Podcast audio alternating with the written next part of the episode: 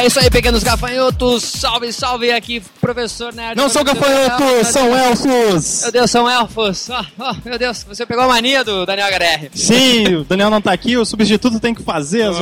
Somos até colegas hoje, de cavanhaque agora. É, exatamente. O Wagnerd e a senhora Wagnerd. Olá. A Carlinha. Olá. A Carlinha gostou. gostou? Adorei, ah, adorei. Adorei. Olha de novo. Só. Daniel tá lá no fundo gritando, ah não, ah não, ninguém consegue ouvir ele, ah não, não, é elfos, não é anão, onde já se viu. Estamos aqui, sacanagem, piadinha horrorosa, estamos aqui com o nosso querido amigo, quase um argonauta, tá faltando mais um episódio pra ti tu virar argonauta, o Bernard Cornwell brasileiro, Leonel Caldela. Beleza, galera? Grande Caldela, como é que tá, meu querido? Tranquilo, meu, eu tô ouvindo faz tempo essa promessa de falta um episódio pra eu ser um argonauta, eu acho que vocês estão me enrolando. É. Muito bem, então é o seguinte, vamos fazer o batismo depois dessa entrevista, que é uma entrevista, né, cara? Então é. Tem que ser um episódio mesmo, né? É então, verdade, tá, isso não conta. Calma, calma, calma, tá vindo um aí, tá vindo um aí. Beleza, não, é só essa dívida, hein? O senhor só não vai por causa da sua namorada gravar, da sua noiva, da sua senhora lá, gravar com aquele microfone horroroso, tá? O senhor vai pra casa e com a sua conexão horrorosa, vai pra casa com uma conexão boa, por favor. Eu não vou falar nada, né? É, é outro aqui que também, meu Deus do céu, é bravo. Meu querido Caldela, está aqui, Multiverso Comic Con, já falou bastante do Código Élfico ou ainda não? Já falei bastante. Vamos falar mais e Bom. podemos falar infinitamente. É isso aí, beleza. Isso. Cara, eu, assim, eu confesso que eu não consegui ler o Código Élfico ainda, porque foi lançado recentemente. Não, é. não foi porque foi lançado recentemente, foi porque, pra quem não sabe, professor Nerd, ele trabalha mais ou menos das sete da manhã até as três da manhã. É, não, não, não. E daí ele quer fazer podcast, ele quer fazer participações em eventos, e eu acho que uma vez, desde que eu conheço ele, há uns, sei lá, cinco, seis anos, eu já vi ele não estando correndo, assim. Mas dizem que é lenda, sabe? Aliás, eu acho que eu estou aqui hoje porque ele não leu a minha matéria sobre o Elric, né? Daí ele ah, me deu esse é, espaço pra, né? Quando eu vou de sapato pra, a barra. Pra ver como é. Não, e assim, é que o Código Élfico é um tijolo de novo, né? Que eu nunca Calamaça, vi, é. cara, como produz esse homenzinho. Produz. Como produz esse homenzinho. Produz. Stephen King fico, brasileiro. Eu fico estupefato com isso, cara. Eu fico impressionado, assim, porque não é uma literatura qualquer que o Caldela escreve. O Caldela escreve muito bem. É Bom fantástico. Pra caralho, assim, escreve Obrigado. Caralho. Cara, a Aninha Recalde está chegando aqui agora. Ela comprou ontem os livros, seus livros, assim, qual que eu compro? Se qualquer um, tudo é maravilhoso, mas eu recomendo esse, esse, esse, Oi, esse, esse, não, esse, esse. É que eu já tinha lido a trilogia. Ah, bom. E aí eu falei assim, ah, esse aqui é novo? Como assim? É élfico? O que que é isso? Oh, meu Deus. Aí eu falei, acho que eu vou levar. Legal, cara. Aliás, uma coisa Só bacana in... que rolou ontem cara, também, que a gente parou ali no stand da Jambô. Ali. Isso, isso. E ali a, o pessoal Minha chegou Minha namorada entende de negócios. Mais do que eu. Teu trabalho. Eu cheguei e comecei a falar das capas, né? Que as capas estão lindas, na real, né? Obrigado. Um trabalho fabuloso. Aí eu comecei a comentar e tal, não sei o que. Ela me contou todo o teu processo de criação, quando você começou a escrever, e se era legal, mudou aqui, mudou lá. Hoje ele é fabuloso. Foi o comentário deles. Não sei se eles querem vender, o que que é, mas eles disseram isso. Então, tô só repetindo. É, obrigado. Caldela, rapidinho, meu querido. Tem como tu resumir as tuas uh, três mil quinhentas e vinte e cinco páginas do Código Elf pros nossos ouvintes? Não, não, não. É? Sacanagem. Não, só assim, assim, É, são só quinhentas e setenta e poucas ah, páginas. Tá, tá bom, tá bom. É curto esse. Beleza. Mas não precisa só resumir sinopse, em um cara. Twitter, não. É, só sinopse. É, não é assim mil e quinhentas. É. Não, não é. Eu já fiz um de quase setecentos. Ah. Esse tá na medida, assim. Tá, é. na... tá na medida boa.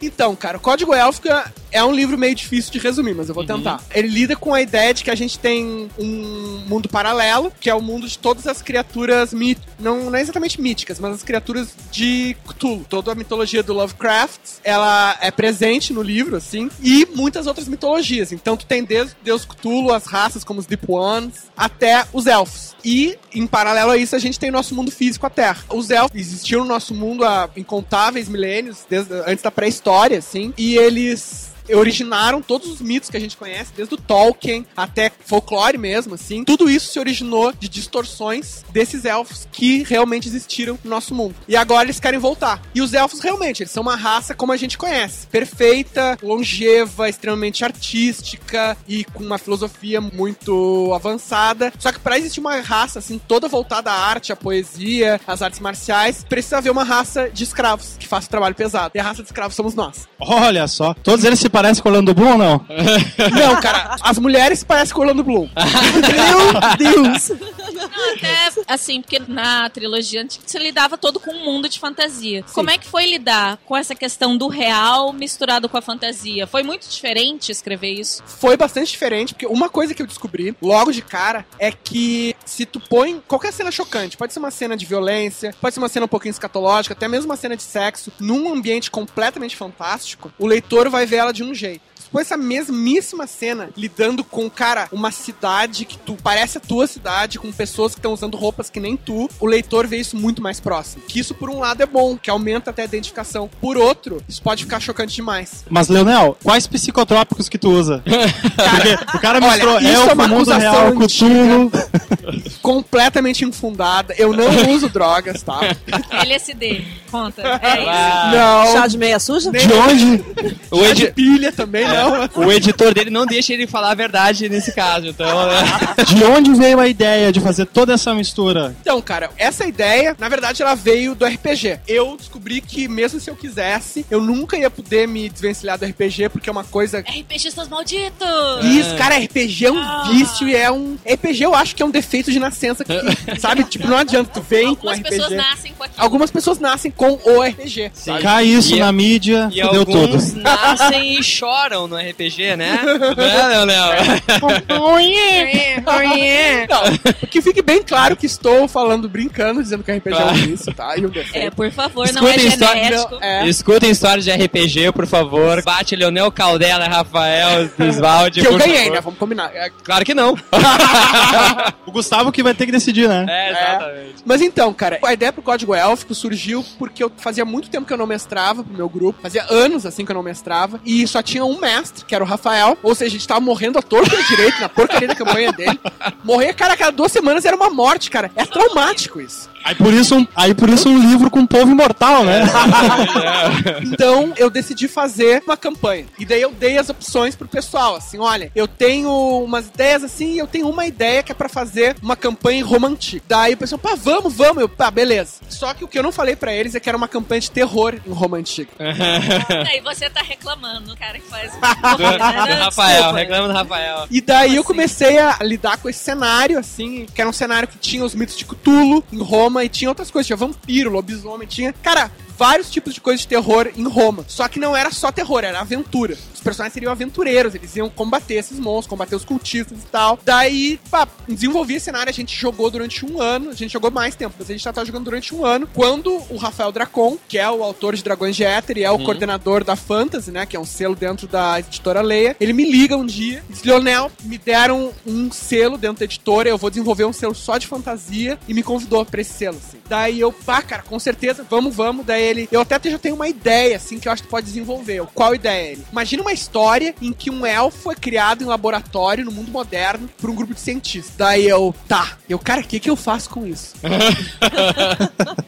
E eu tava completamente, e ele, não, cara, é essa a ideia. Eu, não, beleza, pá, por legal, que, assim. Por isso que ele utiliza drogas, né? É. E daí eu, cara, o que que eu faço com isso? Eu tava completamente envolvido naquele universo de R P G. Claro. Eu tava desenvolvendo e tal. E daí eu comecei a pensar, cara, como é que eu... Daí eu comecei a ver que elfos, eles têm um paralelo muito forte com raças de Call of Cthulhu. Por exemplo, os elfos são imortais. Uhum. Os elfos, tu vê no Tolkien, os elfos, eles estavam no mundo, mas o que aconteceu? Eles foram para outro mundo. Os elfos, eles... consideram-se o ápice da perfeição. Os elfos ensinaram a humanidade a magia, a teatura, não sei o quê. Cara, tudo isso são coisas que também tem nas raças de terror do Lovecraft. Sim, exatamente, né? Até eles irem lá e tomarem o Até mundo da gente. Lá. É. Então eu comecei a ver que os elfos se encaixavam nesse universo. E daí eu comecei a pensar, cara, não são só cientistas que criam esse elfo. São cientistas cultistas. Eles são cultistas de uma deusa maligna, que é equivalente ao Cthulhu, que é a deusa dos elfos. E eu comecei a pensar, e quem é esse elfo criado no laboratório? É o filho da deusa. É o príncipe dos elfos, que vai ser criado como o arauto de uma invasão. E daí eu criei esse conceito de que para existir uma raça perfeita é preciso existir uma raça de escravos. Que é a nossa.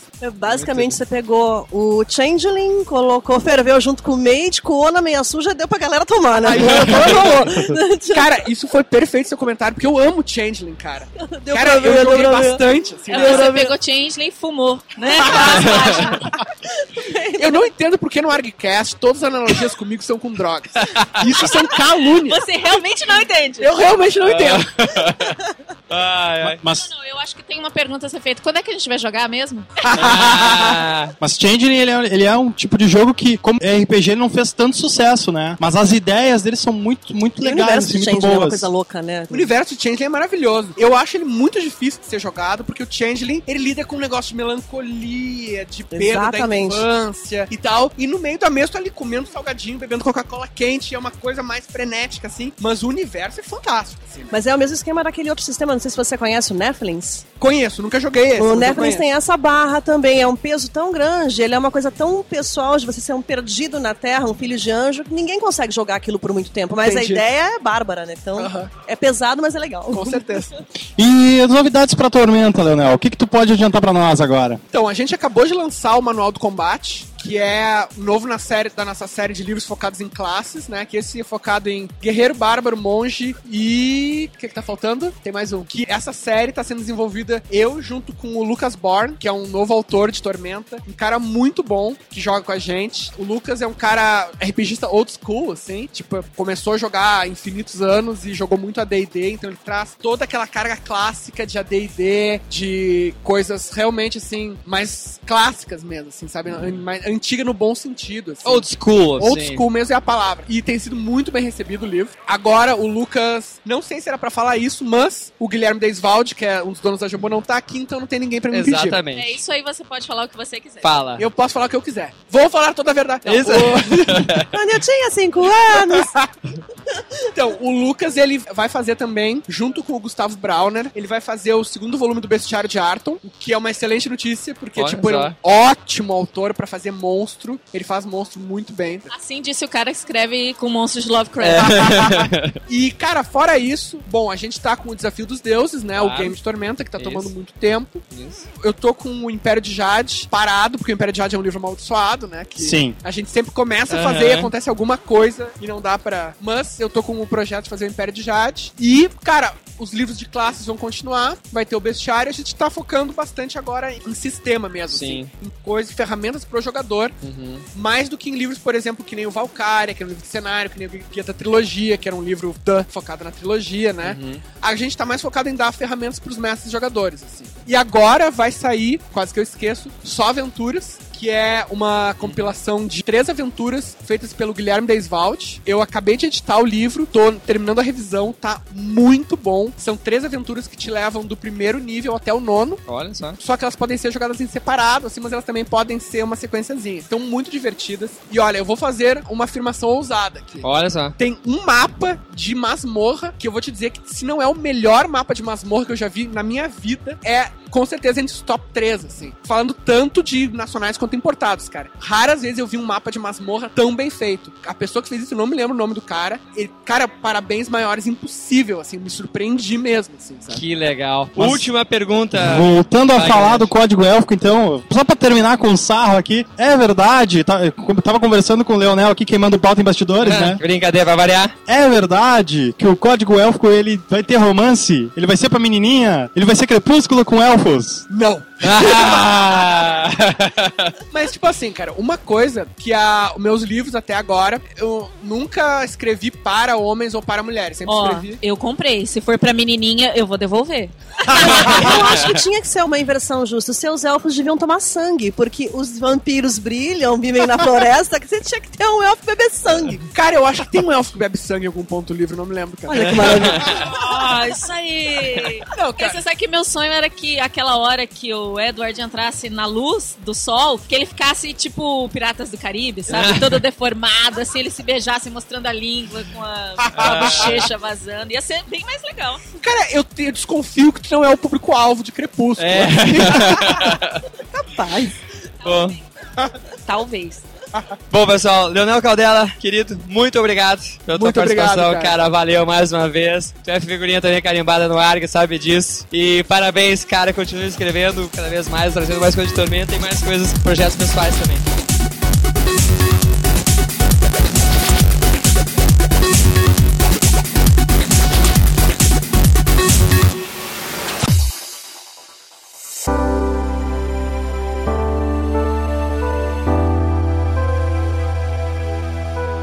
Salve, salve, pequenos gafanhotos! Não é gafanhoto, é papagaio!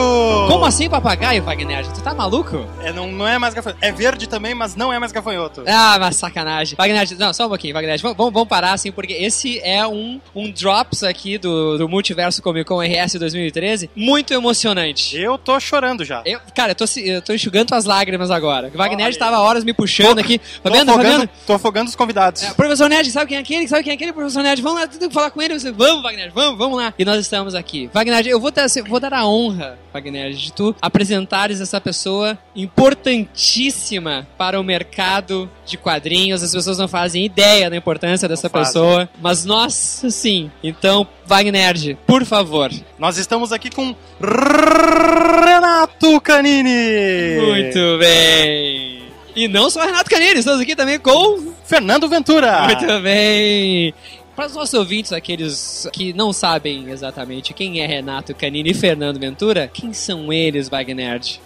Vamos fazer melhor, vamos, vamos pedir para que os convidados se apresentem. Muito bem. Senhor Renato Canini, por favor, o senhor favor. poderia apresente-se, por favor, para os nossos ouvintes do Arcast. Alô, alô, meu nome é Renato Canini, sou desenhista meio aposentado, mas continuo trabalhando. Fiquei mais conhecido por ter desenhado o Zé Carioca há quarenta anos atrás. Mas depois disso fiz muita coisa. Eu acho que fiz melhor, mas o que me marcou foi o Zé Carioca, né? Não consigo escapar dessa sina, né? E nós temos aqui também a pessoa que está assumindo o louro, o nosso querido louro homenageado para nós. Fernando Ventura, por favor, apresente-se. Eu sou o Fernando, eu...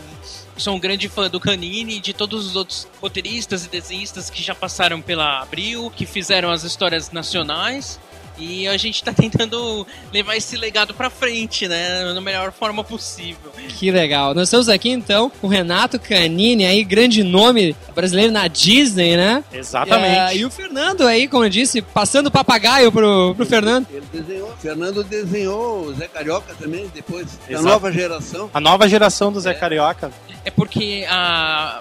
a produção tinha parado em dois mil, dois mil e um, e eu fui o último daquela produção, então agora que a gente está retomando, depois de um pouco mais de dez anos, né? Mas muito mais do que um desenhista do Zé Carioca, é a importância do, da fase do Zé Carioca pro Canini. O Canini, ele foi responsável por modificar o Zé Carioca. Conta pra nós, Canini, qual foi as modificações que tu fez no, no Zé Carioca? Eu preciso falar antes do, do que fazer a maioria dos roteiro, que é o Ivan Saidenberg, uhum. que faleceu uns três anos atrás. Sim. Eu mudei pouca coisa do Zé Carioca ali. A família Disney era imexível, né? Sim. Aquele personagem assim, mas eu, eu fui introduzindo o Zé Paulista. Uhum. Depois que eu comecei o Zé Paulista, o Ivan Saidenberg continuou com outros personagens. Tinha um personagem gaúcho chamado Zé Pampiano, do Rio Grande do Sul. Tinha um do, lá do Nordeste. Tinha o Zé Queijinho, de Minas Gerais. Zé Queijinho.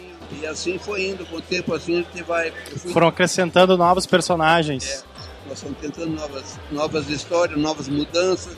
E, que, e quem é que foi responsável por tirar o chapéu Panamá, por modificar, por dar um jeitão mais malandro, por fazer o Zé Carioca morar na favela? Olha, o chapéu Panamá eu continuei até o fim. Foi até o fim. Eu só, só tirei a borboletinha, a gravatinha, uhum. a borboleta e o casaco. Assim. Não era uma coisa muito brasileira? Como eu morava no Rio, o Zé Carioca então eu fui... vendo com o clima, né? Uhum. E o guarda-chuva era mais pro espírito de São Paulo, que chovia todo dia, e daí com o tempo fui aposentando o guarda-chuva. De vez em quando botava numa aventura, mas o guarda-chuvinha tá lá ainda. Para os nossos ouvintes que estão ouvindo agora, né? Com perdão da redundância, o Zé Carioca original, ele foi criado com o chapéu Panamá, né? É. Guarda-chuva. E charuto, charuto havaiano ainda. Havaiano? É. Não, charuto ele foi, cubano. Ele, essa é a concepção original do, é. do louro. É, muito bom do... Que Carioca. Era o Paul Murray, Paul Murray e tinha um outro, acho que era Bob Grant. É, é, é verdade, é. muito bons. Que eram tiras de jornal, páginas dominicais, né? Uhum. Eram páginas que saíam aos domingos. Você sabe do... qual o veículo de comunicação que saía? Aqui no Brasil, no Brasil. Foi publicado no Globo Juvenil, se eu não me engano. Su é, suplemento. Nos anos do... quarenta, é, no suplemento. Uhum. Eu acho que foi Globo Juvenil. Agora, depois Abril republicou, né? trechos e, e depois a história completa, né, dessas tiras, desse material de jornal. Depois eles fizeram alguma coisa em revistas. Aí é, acho que era... Eu não me lembro o nome dos desenhistas, assim. É, e depois, ainda aqui na América Latina, teve o Luiz Destoé, que era um argentino. Ele fez algumas histórias também. Isso antes da turma da Abril mesmo, né? E, Fernando, quando foi que tu assumiste o personagem e outros personagens da Disney? Quando o quê? Que tu assumiu o personagem ah, e outros da é. Disney. Bom, eu Conta comecei, um pouquinho é, do, do teu eu come... início. Eu estudei na escola de arte do Igayara. O Igayara, ele foi editor da Abril uhum. por muitos anos. Inclusive foi o Igayara que brigou com a Disney pra poder manter o Canini o máximo de tempo possível desenhando. Ratinho, yo. Olha só. É. Canini vai contar um pouquinho é. sobre isso e, pra nós. E assim, eu comecei mais ou menos em dois mil. A produção naquele tempo durou muito pouco tempo, foi até dois mil e um. Só que eu continuei insistindo pra, pra, com a Abril de que valia a pena retomar essa produção. Então às vezes eu fazia histórias inéditas, mesmo sem ter perspectiva de publicar, né? Uhum. E algumas, de, finalmente agora que a situação mudou e eles retomaram a produção, algumas dessas histórias eles estão aproveitando. Algumas dessas histórias é. tu fazia referência ao material do Canini? Sim, sim. Bastante.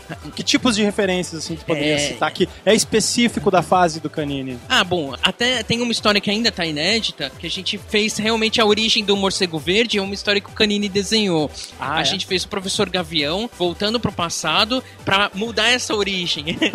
para é. que ele tiver, para que o Morcego Morcego Verde não existisse. Então, o tempo todo nos roteiros, eu procuro colocar referências às histórias que antecederam essa... Não apenas do Canini, mas dos outros roteiristas e desenhistas, né? Uhum. A Disney americana já não publica mais quadrinhos há bastante tempo, né? Diretamente, assim, com um estúdio lá dentro. Sim. Então, hoje a publicação da Disney no Brasil, as histórias que nós temos aqui são basicamente produzidas na Europa e aqui, é isso? É. Hoje em dia, a maior parte da produção são de três editoras licenciadas, uma na na Dinamarca, outra na Itália, outra na Holanda. E agora o Brasil voltando a produzir. É, os Estados Unidos, por enquanto, não está produzindo mais nenhuma história da parte deles, né? Em termos, assim, da produção mesmo, tu conversas com o Canini, comentando, assim, como era o estúdio, como era a equipe, como era prazos. Até demais. É. a gente, eu fiz em dois mil e quatro, eu apresentei até uma monografia sobre o Zé Carioca do Canini. Ah, que legal. Eu, é fã Olha número só. um mesmo. É, é mais longe do que eu, que você escreveu um artigo. Olha só, é. é. Não, o Wagner fez um artigo gigante, lindo, sobre o senhor no nosso site lá. Fazendo justiça. Exatamente. É, eu acho assim, minha contribuição maior foi descobrir quem eram os roteiristas das histórias, né? Porque uhum. a gente, o pessoal às vezes achava, não, é tudo do Canini, né? Só pode ser, né? Claro. Mas aí quem eu... é que assinava então, as histórias nessa época? A maior parte das histórias, como o Canini comentou, era do Ivan Saidenberg, uhum. que já é falecido. Mas e os créditos? É, os créditos, como eu descobri, uhum. aí é que é o, que é o mistério, né? Claro. Eu, às vezes, eu tirava xerox das histórias e mandava pro Canini. Mandei de todas as histórias que ele desenhou. Que era tipo dez por vez. E aí, aí falava, valia, valia ah, a memória, seu Canini. Ah, esse aqui foi o fulano que escreveu, foi o Beltrano? É que é, na época que eu desenhei, os cinco anos, seis anos mais ou menos que eu desenhei o Zé Carioca, não saía o nome do autor, do desenhista nem do argumentista, né? Hum. A gente, eu tentava botar, o, o barraco dele era todo quebrado e todo, e botar umas emendas, feijão Canini, Armazém do Canini, só pra... Ah, meio... O senhor colocava um escondido ali, ó, mensagem subliminar. Onde é que vão botar o, o nome do autor, né? Uhum. E fui levando assim. E qual é mais a perguntinha, né?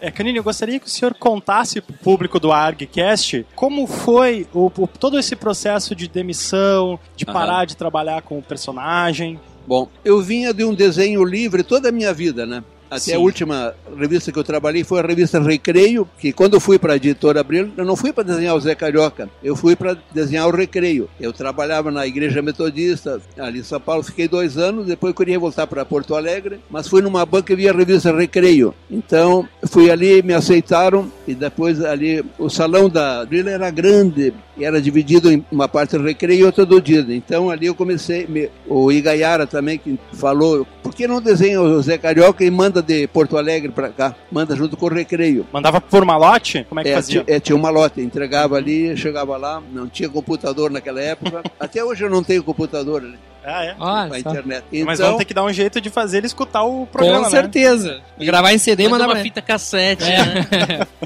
Bom, depois... Então, lá pelas tantas, eu estava em Porto Alegre e recebi uma carta ultimato lá da agência dos americanos, dizendo que era para me demitir, que eu estava quebrando o padrão de qualidade da Disney, né? Por colocar essas pequenas referências nas histórias. É, que... não, não, não, não era por isso, era é... pelo estilo mesmo. É pelo estilo. É porque a gente tem, tem que levar em conta a época, né? Anos Sim, setenta. Claro. O próprio Walt Disney tinha acabado de falecer, né? Então entram os anos setenta muito com os executivos e o pessoal de direção de arte bem restrito, bem assim, tem que seguir o padrão. Mostrando serviço, né?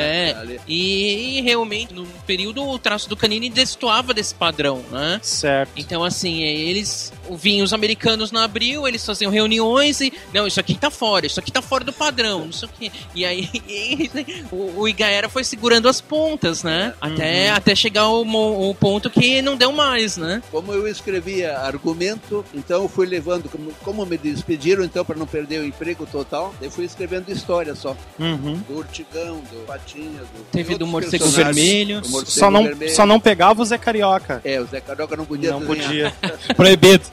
Tabu. Agora, trinta anos depois, eu já tinha me esquecido tudo, da história, tudo. A editora americana queria homenagear os desenhistas do mundo que faziam a Disney. Uhum. Noruega, Itália, Alemanha. Uhum. No Brasil fizeram uma votação e eu ganhei. O melhor desenhista, mas eu sei que meus limites não eram esses, porque eu, mas...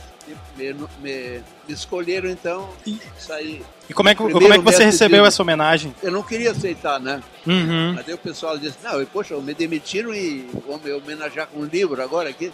Era o, o, o mestre Disney brasileiro, né? Mestre Disney brasileiro. É, daí não houve jeito, daí me escolheram e saiu o álbum, né?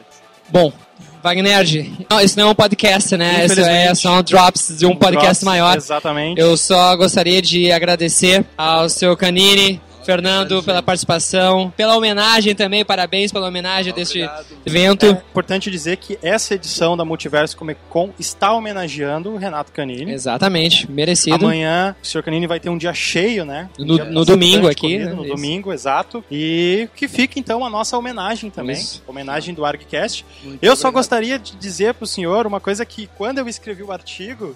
Eu comentei com a minha namorada e comentei com quem leu o artigo. O senhor foi responsável por me fazer gostar de quadrinhos. Olha que bom. Que legal. Isso é uma parcela muito importante da, da minha vida como, é. como leitor, como jornalista, como é, editor, blogueiro, tudo. Obrigado. Muito obrigado, cara. Sim. E, e eu tenho assim a satisfação, embora uh, eu não seja desenhista, não seja escritor, mas sou muito fã de quadrinhos, assim, e é uma satisfação estar dentro desse... Uh, trabalhando com esse podcast, que é o que nós temos, o ArgCast, há alguns anos, e nesse tempo eu já tive a oportunidade de conhecer lendas dos quadrinhos, como Stan Lee, pessoalmente, Daniel Neal, Jerry Robinson e agora Renato Canini.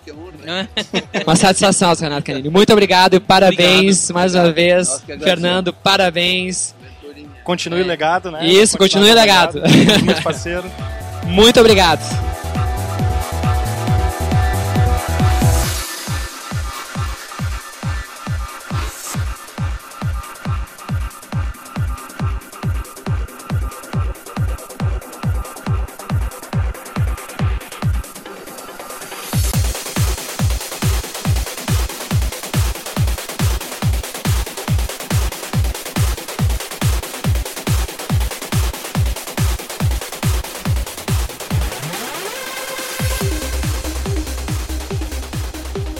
Salve, salve, pequenos gafanhotos, mais um Drops Multiverso Comic Con R S dois mil e treze com minha irmãzinha Naninha Recalde. Oi. Meu irmãozinho querido Wagner de Abreu. Hello. E estamos aqui com um convidado que vale por dois. Especial. Fábio Yabu, Yabufobia. E aí, beleza?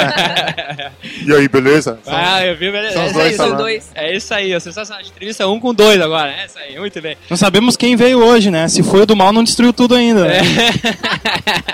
E aí, Fábio Yabu, tudo tranquilo, meu Beleza, querido? Tudo certinho. Tudo já, é legal. Que bom te ter aqui de novo. Mais um evento. Fábio Yabu acabou de chegar, nem foi pros painéis ainda. A gente já conseguiu atacar o Fábio aqui antes pra fazer essa entrevista com a gente. Foi né? abduzido pela nave do Dínamo. É, exatamente. Yabu, assim, tu é uma pessoa que tá sempre em atividade, um cara que não para, tá sempre com projetos em andamento, sempre nos surpreendendo cada vez mais com a qualidade do teu material, e, uh, tua genialidade, criatividade. Diversidade né? também, Diversidade, né? Diversidade, é sensacional, né? Então, quer dizer, nós somos rebatados. Cala a boca.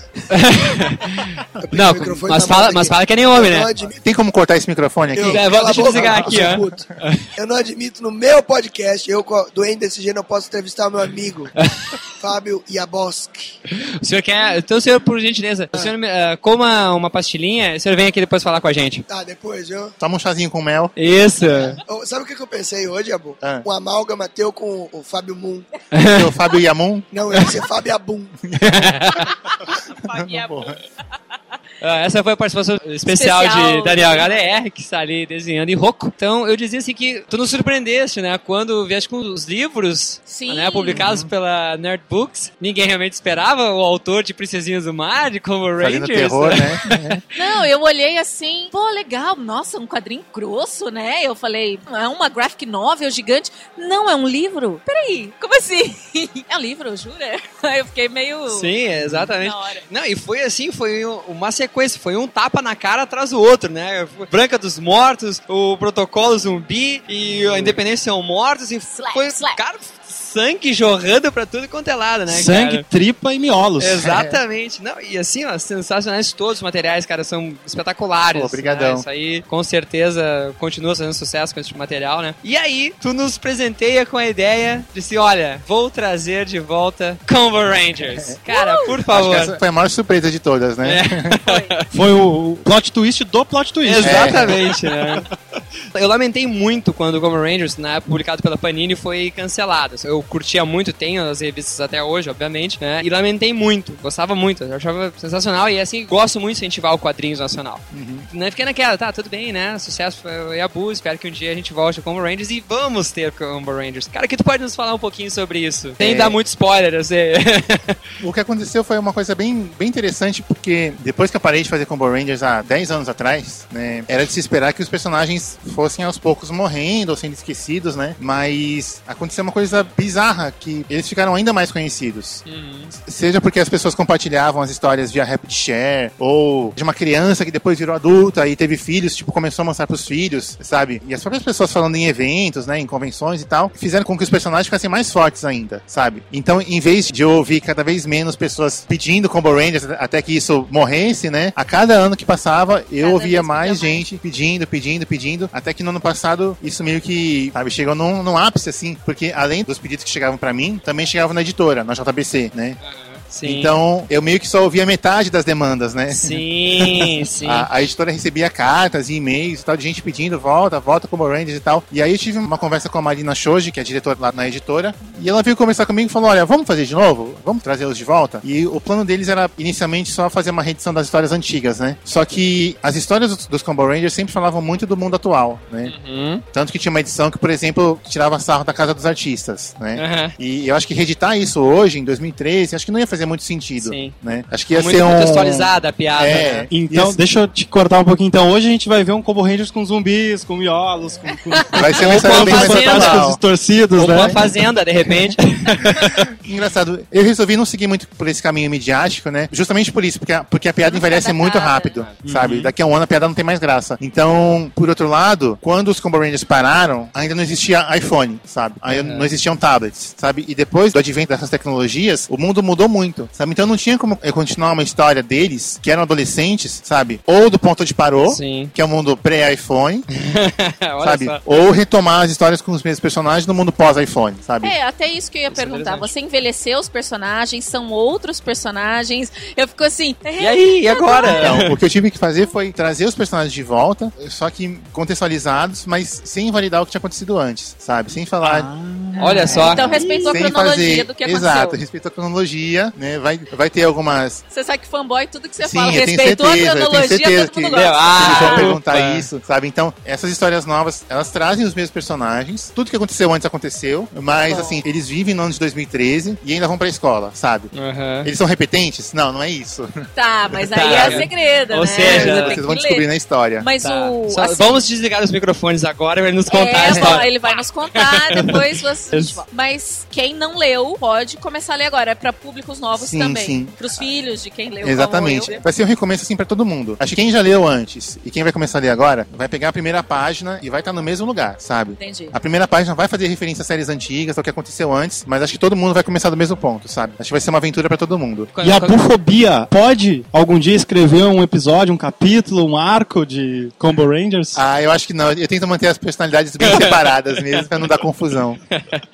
Qual é a previsão do lançamento do Combo Rangers? É na Bienal, dia trinta e um de agosto. trinta e um de agosto, olha só, ah, tá, tá chegando. Pra sair já. Eu chegando. Tenho que fazer essa pergunta. Eu acho que eu já fiz essa pergunta umas três vezes hoje. Mas como é que foi a experiência do crowdfunding? Foi... Crowdfunding, sei lá. É, crowdfunding é a palavra que mais tem pronúncias em português, ah. né? Só o professor Nerd. O, pode... o, fato dos, o fato dos leitores mandarem cartas e pedirem, acho que deve ter te deixado um pouco mais sim, seguro pra sim, fazer, com certeza. Né? Na verdade, eu fiz uma conta bem simples, sabe? Que era mais ou menos assim. Preciso comprar todas... uma casa. Quanto que eu preciso?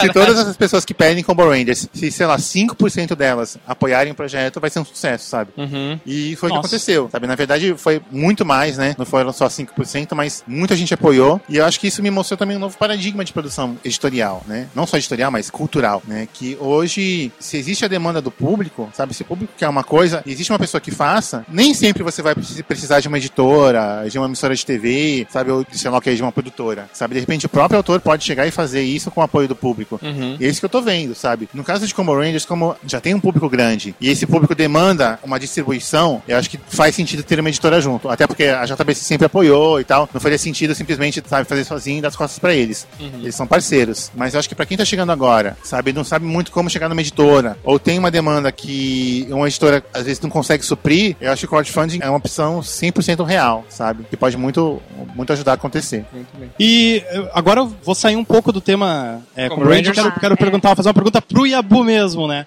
É, assim como o Neil Gaiman, tu é um autor multimídia. Eu queria saber, assim, o que que tu acha de ser um autor multimídia, assim? Tu te, te puxa mais? Como é que é? Tu te exercita mais, assim? Queria conhecer um pouco desse lado do Yabu multimídia, né? Engraçado. Eu tenho uma característica de que eu nunca consigo fazer a mesma coisa duas vezes, sabe? Uhum. E isso é bem sério, assim. Tipo, eu não consigo assinar igual duas vezes. Tanto que eu evito passar cheque, porque sempre volta cheque meu do banco. Juro, sempre volta.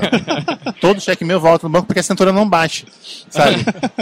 Então eu tenho esse lance muito forte em mim de que eu não consigo, eu não sei me repetir, sabe? Acho que é por isso que eu sou obrigado a fazer terror e depois fazer um livro infantil e depois fazer quadrinhos e depois fazer poesia, sabe? Uhum. Que legal. É, até então... isso é uma das perguntas que eu ia fazer. Foi uma coisa artística, interna sua, falando assim, não, eu quero mudar, quero fazer um negócio completamente diferente. Como é que foi esse processo? Mas mostra então, a quantidade é nem... de referência que ele tem também, né? É, e eu tenho bastante referência também. Não é nem que eu não quero fazer coisas diferentes, sabe? É que eu simplesmente não consigo não fazer, sabe? Uhum. Tanto que essa nova versão dos Combo Rangers, ela remete muito ao passado, ao estilo de história, mas a narrativa é completamente diferente. Sim, completamente. Até porque o que eu aprendi, né, nos últimos dez anos em criação de roteiro e tal, de história, acho que vai se refletir muito nessas histórias novas. E o Yabufobia está escondido ou está trabalhando? Não, está trabalhando. Vai ter livro novo dele esse ano também. Olha só. Tem mais uma pergunta. De... Só um pouquinho, deixa eu terminar de falar do Yabufobia. Fomos invadidos novamente. É, não é ele, não é, não é ele. É ah, outro cara. Que barba. É, Yabu, tu vai lançar as crônicas do Polenguinho também lá pela Nerd Store? É a piada interna. É a piada interna. Você veio atrapalhar a resposta é. pra fazer a piada interna que ninguém entendeu. No, nos invadiu pra isso. É isso aí. Então tá. Tá, e tu pode nos dizer mais ou menos o que, que é esse novo livro do Yabufobia? É pela Nerd Books também. Aham. Uh-huh. Mas assim como os três anteriores, vai ser uma coisa completamente diferente é. também. Não vai ter zumbis, não vai ter terror. Não vai ser terror. Não, vai tá, ser outra não coisa. Não vai ser terror, Ixi. não vai ser história de criança, não vai é. ser... Então é erótico. Super Sentai, não vai, não, vai ser, ser outra gente, coisa. Né? cinquenta tons de sangue. Muito bem. cinquenta tons de princesinhas, né? É, meu Deus. Olha só, hein? As princesinhas cresceram. É, é, tem uma coisa que eu ia perguntar. Você já viu fanfics e coisas assim, das coisas que você fez? O que, que você acha? De Combo Rangers eu já vi muito, sim, muito mesmo. Mais até do que eu conseguiria ler, sabe? Sim. Uma vez uma menina me mandou um fanfic de cinquenta partes. Nossa. Sabe? Eu, sabe? Desculpa, eu não vou conseguir ler, sabe? Eu não é. consigo ler as coisas que eu preciso ler, sabe, assim, por obrigação de trabalho, né? Mas tem muito, tem muito até Mas hoje. Mas você acha legal que... Acho demais, acho demais. Fanzine também teve um monte de Combo Rangers, sabe, tem até hoje, é, acho bem legal. Ah, legal. Bom, Yabu, muito obrigado pela tua participação, meu obrigado, querido. Obrigado, gente, obrigadão. E sucesso pra ti, cara, em tudo que tu faz, a gente é teu fã, com certeza. Valeu. Desde criança. Desde, desde, desde criança. É... Desde quando ele era criança é. e nós também, né? Porque... É, porque, né, a gente não pode falar. É, exatamente. É isso aí, não, então... Eu não sei se todo mundo já viu foto em Yabu, mas o Yabu não é velho. Não, mas ainda fala, não. Quantos anos tem, Yabu? Estou ficando. Quantos anos tem? trinta e três. trinta e três, ele é mais novo é, que eu. Aí, tá vendo? Aí, ó, viu? É porque o professor Nerd... Eu sou mais velho do que todos. Todo mundo. Agradeceu a Yabufobia também, né? Ah, agradeceu a Yabufobia também da participação. Obrigado. E tenho certeza que os ouvintes do Argue são também teu fã. Valeu, gente. Obrigadão. Tá bom? Muito obrigado, Fábio. Um abraço. Sucesso. Valeu, abração. Valeu. Abraço. Beijo.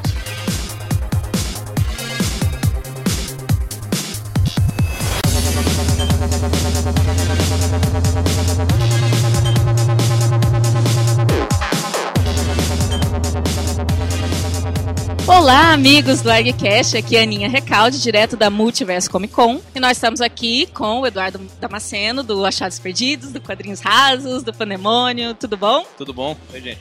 Também tô aqui com o nosso amigo Algures e com o professor Ned. Traindo o movimento. É isso aí. Traindo o movimento. Bom, então nós estamos aqui com o nosso Drops. Peguei o Eduardo Damasceno na curva. Eu mereço quanto, amor? Pra perguntar. Diga. O grupo de vocês foi o primeiro que lançou o, com crowdfunding, né? É, na época a gente fez uma pesquisa por alto, mas a gente nem anunciou como os primeiros, não. Mas foi o primeiro do Catarse, com certeza. Sim, do Catarse. E várias coisas aconteceram depois disso, né? Teve o meu grupo do Petisco, que a gente conseguiu. Teve... Teve Beijo Adolescente, conseguiu, teve vários. Como é que você vê esse movimento de conseguir que a gente faça os quadrinhos com esse tipo? Olha, a gente escolheu porque pra gente parecia tudo muito certo, assim, né? Era um jeito de fazer as coisas onde as pessoas escolhiam se aquilo era bom bastante pra elas, se elas queriam ver aquilo existindo. Dentro do Quadrinhos Rasos é o jeito que a gente pensa, assim, gente. Pra gente produzir via crowdfunding é perfeito. E depois que a gente fez e que deu certo, a gente ficou feliz demais de ver outros projetos surgindo e dando certo também, né? Então só esse ano já foram uns treze, doze projetos. Ano passado também já tiveram vários. E eu acho que a média é de oitenta a noventa por cento dos projetos que apareceram foram bem-sucedidos. E eu acho que é uma alternativa sensacional. Não acho que substitui nada, não acho que as coisas estão aí pra substituir. Quanto mais formas de publicar quadrinhos existirem, melhores. Economicamente, Eduardo, tu acha que esse é o melhor momento pra se publicar quadrinhos no Brasil? Depende.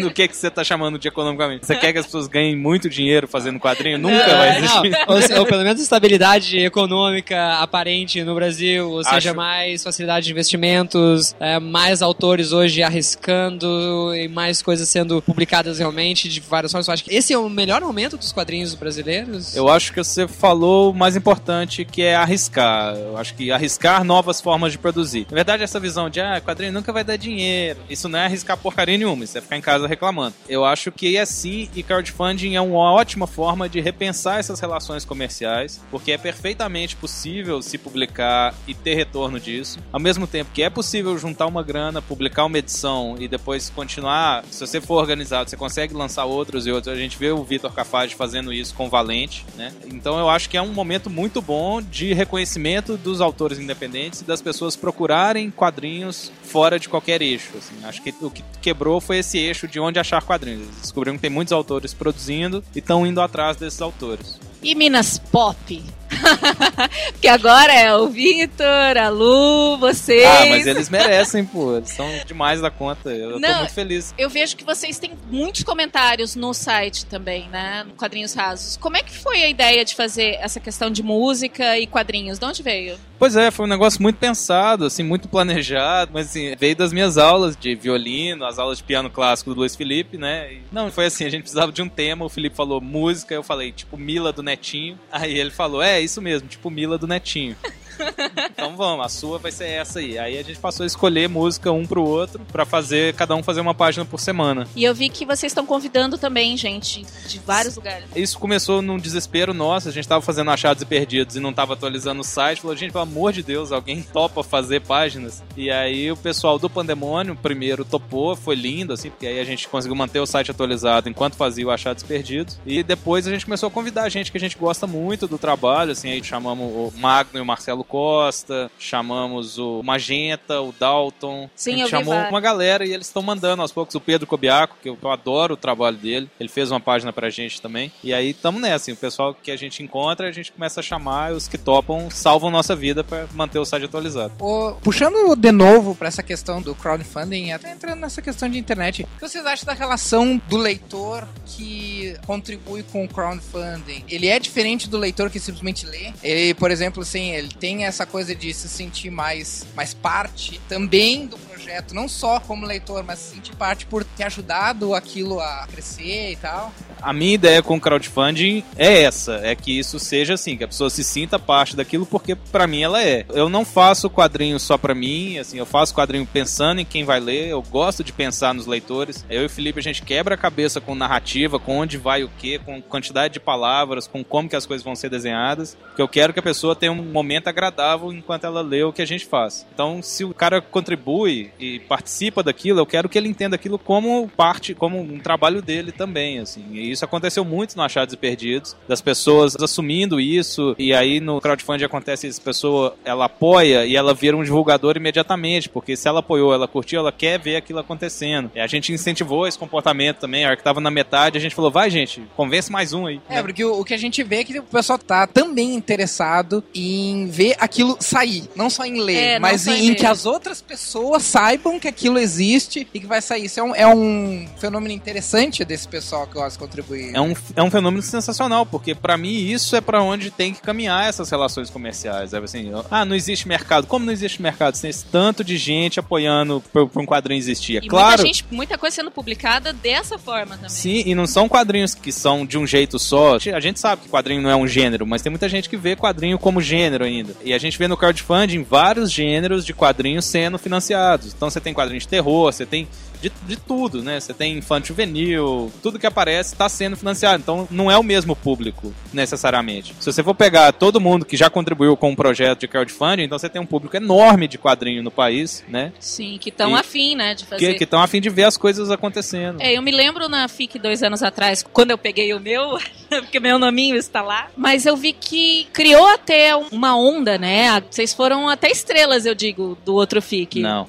Foi. Pô, ficou uma filona lá, e, e tipo, todo mundo queria falar com vocês e pegar autógrafo. Enfim, é uma forma de se aproximar do público que é diferente de só estar em casa produzindo. É, porque aí agora as pessoas fazem parte disso também, então a gente tentou tratar o processo todo assim, mantendo esse livro e essa publicação como sendo algo de todo mundo, né? Eu venho de um universo de Creative Commons, de, de software livre, eu trabalho exclusivamente com software livre, é uma comunidade que eu convivo e tal. Tudo que eu produzo é Creative Commons, ou seja, eu, não, eu tento não limitar ao máximo o acesso ao meu trabalho. E esse não limitar envolve conversar com as pessoas também, para saber o processo. Elas perguntam como que a gente fez, como que eu faço, e é sempre um prazer dividir, falar, ah, a gente fez assim, assim, assado. Ah, então é assim que crowdfunding dá certo? Sei lá, eu fiz assim, eu sou burro, eu só funciono via tentativa e erro. Eu faço as coisas assim. Então vai lá e faz, e vê o que acontece. Bom, muito obrigada, Eduardo. Manda um alô para os nossos ouvintes do ArgCast. Manda uma mensagem para todos eles que gostam do seu trabalho e que leem Quadrinhos Rasos. Ô, pessoal do ArgCast que acompanha o Quadrinhos Rasos, continua, a gente demora para atualizar, mas atualiza. Pessoal que acompanha o ArgCast e tá pensando em fazer quadrinho, para de pensar e vai fazer. Dá para fazer ouvindo podcast. Pessoal que curte quadrinho e que tá gostando do que tá acontecendo, chama mais gente para participar também. Isso aí. Muito obrigada, professor Nerd. Obrigado, Algures. Eduardo, muito obrigado. Sucesso em todas as suas empreitadas, meu amigo. Pode contar com o ARG aí que a gente vai estar sempre do teu lado. Eu que agradeço. Valeu. Valeu.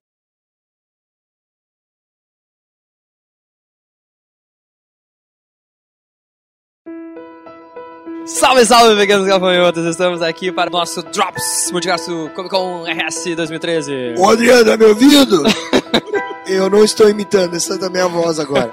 Daniel H D R. Daniel sempre se estoura nos eventos, né, bro? Não, não é sempre. Não é sempre, ah, não, mas... acho que esse frio, cara, tá muito frio aqui. Não, não é sempre, não são em todos os eventos, é só no Multiverso Comic Con. Multiverso Comic Con. Eu acho que é desculpa pra não participar dos painéis, eu acho. Exatamente. Engraçado, eu tô gravando aqui, né? E estamos aqui também com os nossos colegas Mou! Mou, diretamente do Baile dos Enxutos. Muito. É, é muito estranho falar e olhar pras pessoas. É. Tô acostumado com Skype. Isso se chama vida social. É, eu não tenho vida social. Coisa que é, a gente não tem. É uma coisa que eu não tenho, por isso que eu tô achando estranho. E estamos aqui também com o Evandro Louco! Tem o H K daqui direto do M R Z I. Muito bem, é isso aí. Estamos aqui pro nosso bem bolado aqui na Multiverso. Vamos fazer o seguinte, já que o Mou não tá acostumado, vamos todo mundo virar de costa? Vamos gravar de costa, né? É uma putaria! Ignorem. Exato. Então tá, pessoal, e aí? Vamos falar do evento por enquanto, o que vocês assistiram, o que vocês viram, quem vocês pegaram autógrafos, o que estão achando do evento. Vamos lá, Evandro. Não, ontem tava bem legal, a palestra do estreia lá do Laços, do Turma da Mônica. Já dei uma lida hoje de noite lá, peguei uhum. muito maneiro, peguei os autógrafos lá do pessoal já, da, da Lu Cafaggi, do Vitor, do Sidão também, muita gente fina. Ontem o Daniel H D R fez um desenho pra mim ali. Delícia de sketch, Delícia cara! De desenho, cara. Eu gastei um dinheirinho ontem também, aí aproveitei. Beleza. Que isso, tendo infarto, mano. O mal tava com a mão assim. Tá tendo um A V C aqui. É a vez dele de falar agora. E tu, mano? Cara, tô gostando bastante do evento. Decepcionou um pouco pra mim o público. Assim, em vista de anos anteriores, assim, uhum. pouquíssima gente. Se a gente for comparar, diminuiu o público. Não entendi. Talvez um pouco, não sei. A gente teve, né, uh, uh, convidados. Pô, tem o Vitor e a Lu Cafaggi, que não são, de repente, tão conhecidos, né? Gente, Esse. E tem os gêmeos também, que são conhecidos, de repente, do público mais específico, mas um público Inclusive, maior não é tão... Dos super amigos, né? né? Piada! Então, Piada rouca! E... Isso tá me decepcionando, é o uhum. público realmente, mas falar de evento, gostei muito da entrevista dos gêmeos ontem, não dos super amigos, da, do Fábio, do Gabriel Baio e do Fábio Mon, e peguei um desenho com eles, peguei autógrafo, peguei minha autógrafo, desenho também do, dos, dos irmãos Cafaggi, do Sidney Guzman, como o Evandro falou, o Sidão é gente finíssima, tu, Cidão, né, cara? Tu, tu, tu conversa com ele, ele conversa, ele, tu vê que ele é fã, tu vê que ele gosta daquilo, então assim, conversar com ele é conversar com um amigo nerd, com certeza. Que é um papo de bar, assim. E então. Ele conversa com todo mundo, ontem daram o stand dos autógrafos deles Sim. pra fora ali. E aí tava chamando ele pra outro palco e ele ainda tava dando autógrafo e conversando é, com o pessoal. Gente finíssima, é assim. Gente, muito, gente boa. boa. Muito bem. O Sidão faz parte de uma categoria de profissionais que gosta do que faz. Que é uma coisa que a gente não tinha aqui no Brasil muito no início dos anos oitenta. Principalmente no mercado editorial. Eu acho que o Sidão, ele é um dos principais representantes, assim, dessa categoria de, de editores, né? De produtores de quadrinhos que são apaixonados por isso. E, e nerd, né? Nerd. É. Tu vê que, é nerd. Tu vê que ele é nerd. Ele, ele tem tesão nisso, de fazer isso. Não, ele queria comprar o relógio da galera. Fabiano. Ele queria comprar o relógio do Fabiano Xing Ling lá. Ele queria comprar o negócio mesmo. É, mas o meu pendrive tá aqui à venda, ele não quer comprar, né, cara? Ô, sacanagem. Será que é porque ele já tem? Não, esse não tem porque esse é exclusivo. Dark Knight Rises da série. Muito bem. Eu tenho uma coisa pra perguntar. Pergunta, pergunta, que depois eu faço a minha pergunta. Foi o teu primeiro evento? Não, eu vim ano passado. Não, mas eu digo, como cobertura. Ah, tá, sim, tá sim, como... claro. Ano passado eu vim só pra curtir. Muda mesmo. A maneira de ver o evento ou tu ainda vê como fã? Não, acho que muda um pouco. Assim, porque o cara já vê pensando o que, que eu vou escrever depois, o que, que eu vou resenhar, já começa a prestar mais atenção, até a coisa assim que eu não domino muito, vá, vou prestar atenção pra de repente escrever um pouco sobre uhum. isso. Tu também. Acha assim que esse frio tá dando um oco em todo mundo? É, pois é, por que vocês acham que diminui o público? Porque realmente, nós estamos aqui no domingo, que é geralmente o dia de um evento em que há mais movimentação, né? O dia né? tá bonito pra caralho. O dia tá, tá bonito, não tá feio, isso tá é aquilo que eu tava falando, eu não sei se de repente, a gente, a gente teve os irmãos Cafaggi, que são conhecidos do público nerd, mas de repente um público mais uhum. abrangente não é tão conhecido, assim como os gêmeos. Então, eu tava falando com o Evandro antes da gente começar a gravar, eu não sei se de repente faltou um cara que chama gente pro evento, que seria o Deodato, que deu um problema e eu acabou tenho, não vindo. Eu tenho uma outra teoria. É. Eu acho que a mídia do evento, ela foi prejudicada porque teve muito release sendo mandado para jornal, ela foi prejudicada com os eventos de protesto. Não tô falando que uhum. o, o protesto é um se prejudicou, Isso. mas a imprensa deu muito pouca cobertura. E ah, o com trabalho... Certeza. O lançamento sim, do sim. álbum, de tudo sim. isso, foi ostensivo Porque da organização só que se dele. Falava durante Exato. Todas essas semanas aí são sobre os protestos, sobre tudo disso. Né? As pautas dos jornais deram muito pouco espaço para evento cultural. Hum, Exato. Porque, porque tu pensa, um evento desse, lançamento da Graphic Novel Laços, de, de, de todo um projeto que, tá, uhum. que o Sidão tá levando. Porra, cara, eu queria ver aquele painel ontem lotado de gente, botando gente pelo ladrão. Exato. Aí a gente tava lá no meio das cadeiras, aí tu olha pra trás, de repente, reduz de gato pingado, sabe? É, é. Aí tu vê lá os, os irmãos do Sidão lá, a Cris Peter tava também ontem junto. Tu fica com um pouco de vergonha, assim, de... Pô, cadê a nerdaiada, cara? Vamos sair de casa, sabe? Vamos, vamos pro evento, vamos, vamos ajudar, vamos prestigiar esse evento com uma coisa do Sul, que não tem quadrinhos foi, pro foi, Sul. Foi que eu falei com o não tem quadrinhos também, pro Sul. Não tem esse tipo de evento aqui. Assim. Evento de anime não vale, né? Não, deixar bem é, claro. É. Evento de anime não vale. Isso aí tem toda hora. Mas evento, assim, de quadrinho, é. de, de, com esse público destinado, assim, desse jeito, não, não tem quase. É, eu acho que a nossa é. parte a gente tá fazendo, que é não, divulgar o evento, participar, a gente divulga da forma que a gente pode, nas nossas mídias dá, sociais, né? Exatamente, né? É claro que isso depende da organização também, mas o que a gente pode, a gente faz. Com e certeza. Esses eventos, pode ter certeza que, né, o Emerson pode ter certeza que vai continuar tendo nosso apoio nesse sentido, né? Mas cabe a nós também, como imprensa, imprensa. Né?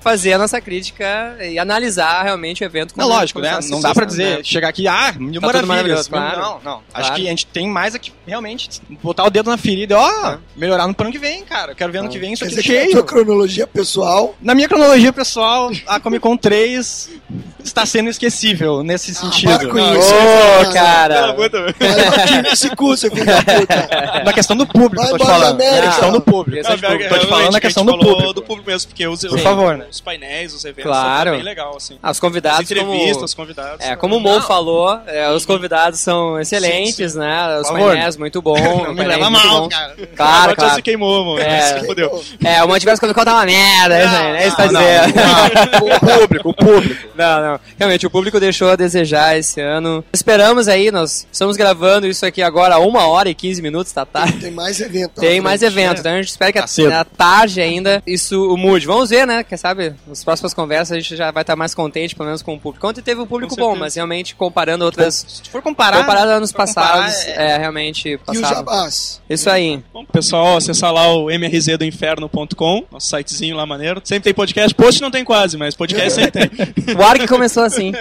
Arg Dynamo começou assim. Sexta-feira tem podcast, quarta tem drops. O resto é, o resto é aleatório. Beleza, vamos convidar os ouvintes, leitores do Arg, acessarem o baile dos enxutos ponto com. A gente tem o King, tá fazendo posts, é o único cara que faz post naquele site. É, a gente tem podcast sexta-feira também, às vezes não tem.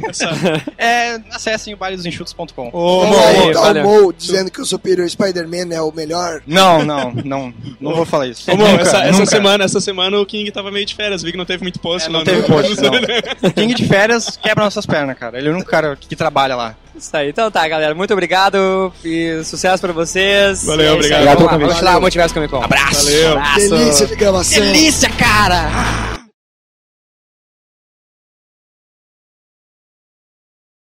Salve, salve, pequenos gafanhotos! Oi, gafanhotos! São anjos! Ah, meu Deus do céu, já mais um que está escrevendo minhas aberturas aqui. Fabiano Silveira, professor Nerd, para mais um Drops Multiverso Comic Con R S, aqui com Wagner. Vazá! E estamos com a senhora Wagner, é isso? Senhora Wagner também. Olha só, muito... Olá! Tudo bom, dona senhora Wagner? Muito bem, vocês? Muito bem. E estamos aqui com um grande autor nacional... E internacional. Internacional, né? Muito bem, nosso querido autor nerd, Eduardo Spohr. Valeu, galera. Obrigado. Obrigado pelo convite aí que vocês fizeram pra gente conversar um pouquinho aí. Valeu. Muito, muito obrigado, Eduardo, aqui também. Foi uma batalha épica, Pô, não, né? Olha, isso, cara, isso aqui tá difícil, né? O Foi cara Ablon é contra Apolion aqui. Pra poder buscar ele.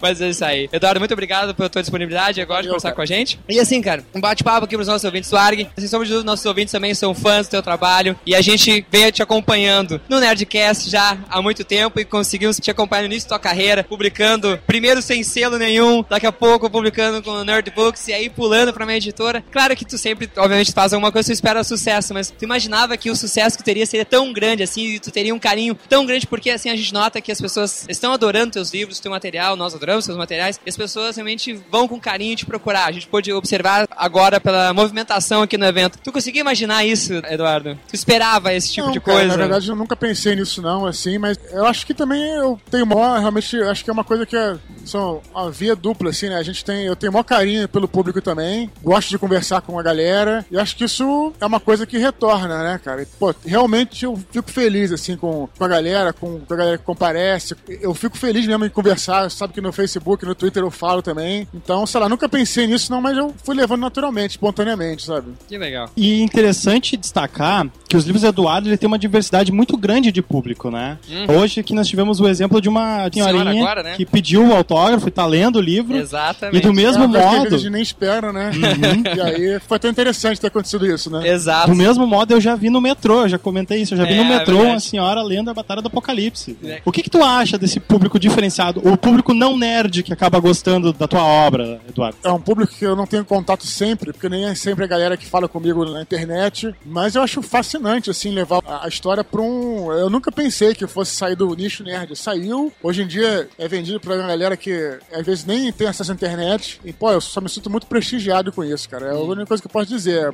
É, é muito maior do que a gente pensa. Às vezes a gente tá lá no nosso canto pensando em alguma parada, assim, escrevendo livro, você não tem ideia de onde vai chegar, né, essa mensagem. Uhum. É, acho que falando em público também, tinha uma coisa que eu queria comentar que é bem bacana. Eu trabalho no circuito de turismo e nesse meio nós atendemos padres também. E o que acontece é que um dia desses, um dos padres nos procurou e ele foi abrir a pasta lá pra fazer os fechamentos dos roteiros e ele tava com Anjos Rebeldes dentro da pasta. E é um padre, né? Eu achei aquilo super bacana. E eu perguntei se ele já tava acabando, se era o primeiro livro desse sentido que ele lia, e ele comentou que ele tinha visto Anjos Rebeldes, gostava muito daquela série, tinha visto os cinco, não só os três primeiros, e um outro amigo dele indicou o livro. E era, né, um sacerdote já de uma certa idade, assim, acho que uns cinquenta e poucos anos. E eu achei super bacana a ideia, a gente conversou sobre o livro e tal, ele comentou das partes que ele mais gostava, adora o Ablon, falou que é um personagem fabuloso. E a minha pergunta, na verdade, é o oposto. Você já teve algum tipo de represália com relação a pessoas mais religiosas, a exposição que você dá aos anjos, o fato dos anjos terem um pouco mais de sentimento ou uma expressão mais humana? O fato do coisa... o arcanjo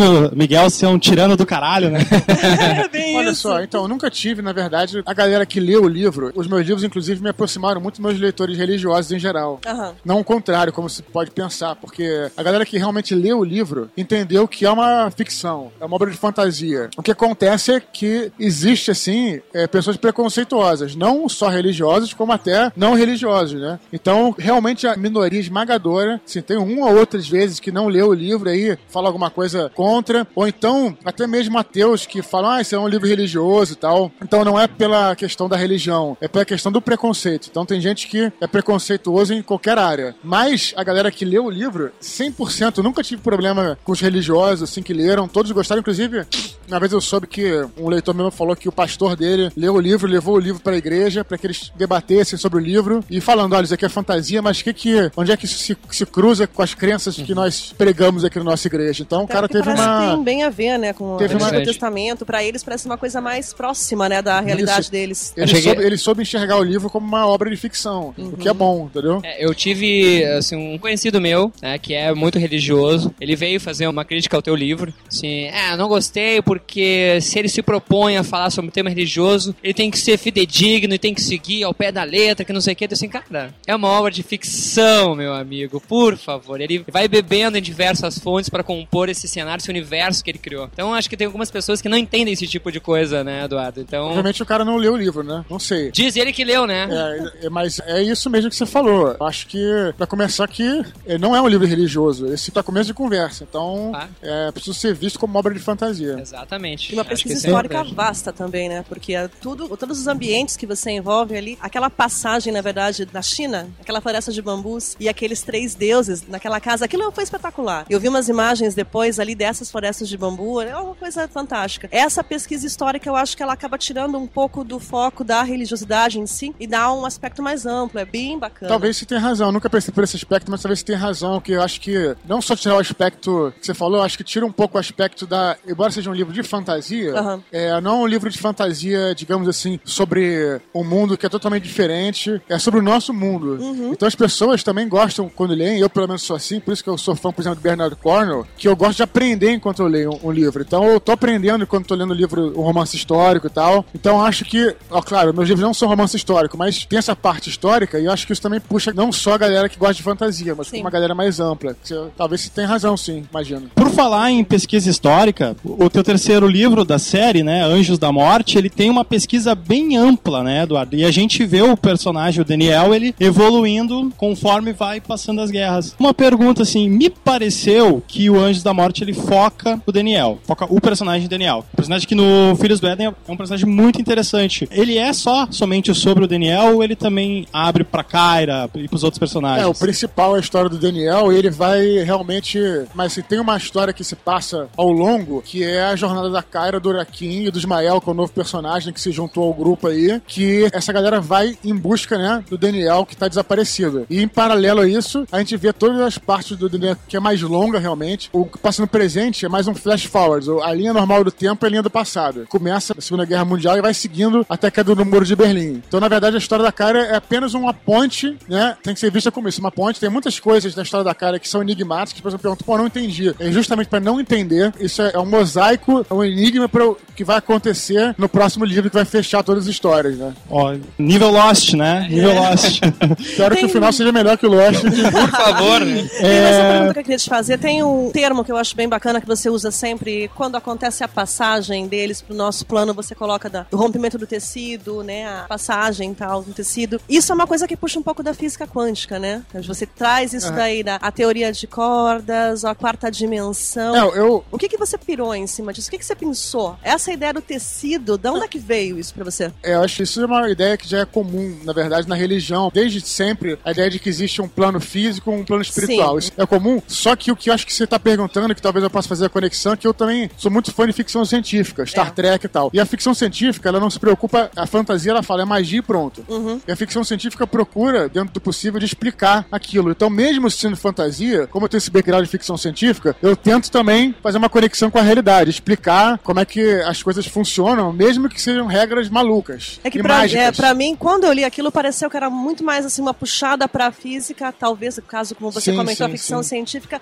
é. do que pra religião em si. Não era um plano astral espiritual, era a passagem do tecido, o rompimento do tecido. É, isso é uma questão é, da na física. Na verdade, fica dúbio, né? Você uhum. pode entender aquilo como uma coisa metafísica, isso. como você pode entender aquilo como uma coisa mística. Isso. É o que eu procuro fazer, mais ou menos, né? Bacana, muito bom. Eu também sou muito fã de Campbell, leio bastante, assim. Eu identifiquei, tu vai poder quebrar minhas pernas agora e dizer que não, né? Mas eu identifiquei duas jornadas do herói na Batalha do Apocalipse. Eu queria que tu comentasse, foi tua intenção mesmo? Eu, pelo menos, parece que vi que na época moderna tem uma jornada do herói e no passado há outra jornada do herói. Acontece isso mesmo? Talvez. Eu nunca escrevo meus livros pensando, assim, numa estrutura dessa forma. Eu só recorro à estrutura quando eu acho que aquilo vai, de repente, eu tenho um problema, eu quero consertar aquele problema. Mas eu acho que tem várias jornadas do herói mesmo. É como na sua vida, ela é cheia de jornadas, né? Você pode ter uma jornada uma hora, ter outra, ter na faculdade, ter no trabalho. E nunca pensei assim em termos de etapas de jornada. Por incrível que pareça, apesar de eu falar isso muitos podcasts, eu não escrevo meus dias pensando nisso. Mas eu recorro à fórmula quando eu tenho alguma dúvida, alguma coisa. Eu não sei como encaixar certas coisas, entendeu? Sim. Mas provavelmente tem vários, inclusive. Acho que tem várias jornadas ligadas a cada personagem em si também. Cada personagem também tem uma jornada do herói. Então acho que nos ajuda, né? Uhum. Você não pode ficar limitado a essas fórmulas. Certo. E quais são os teus planos para o universo da Batalha do Apocalipse que tu pode contar para os nossos ouvintes aqui? Que não seja um segredo de estado, assim. Tem alguma coisa que poderia nos contar? Se tu tem algum plano... Não, eu vou continuar escrevendo. São três livros, né? Tem mais um para escrever ainda. Uhum. E,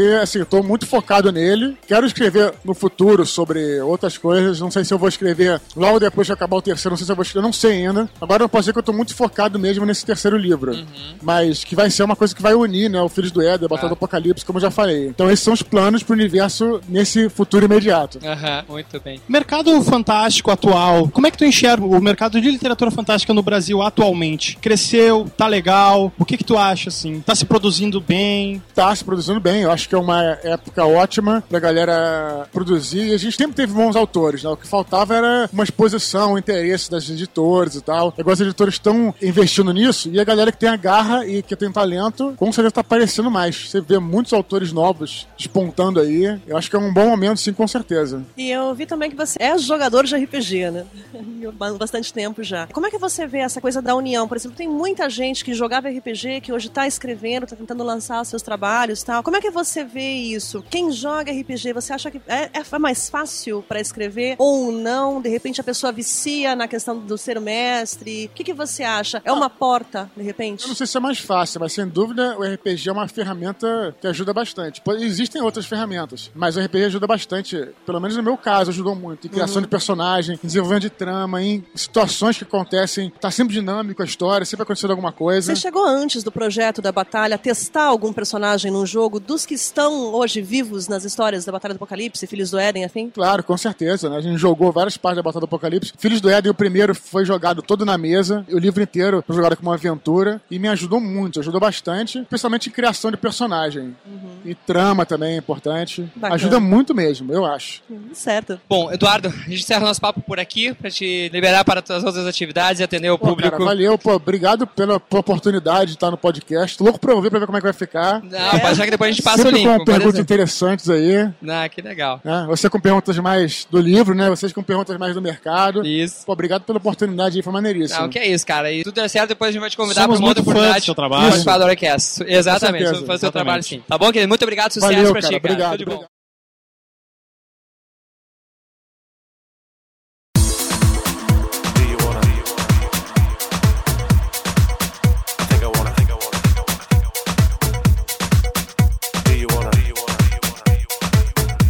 This is for all the horny ladies in the house.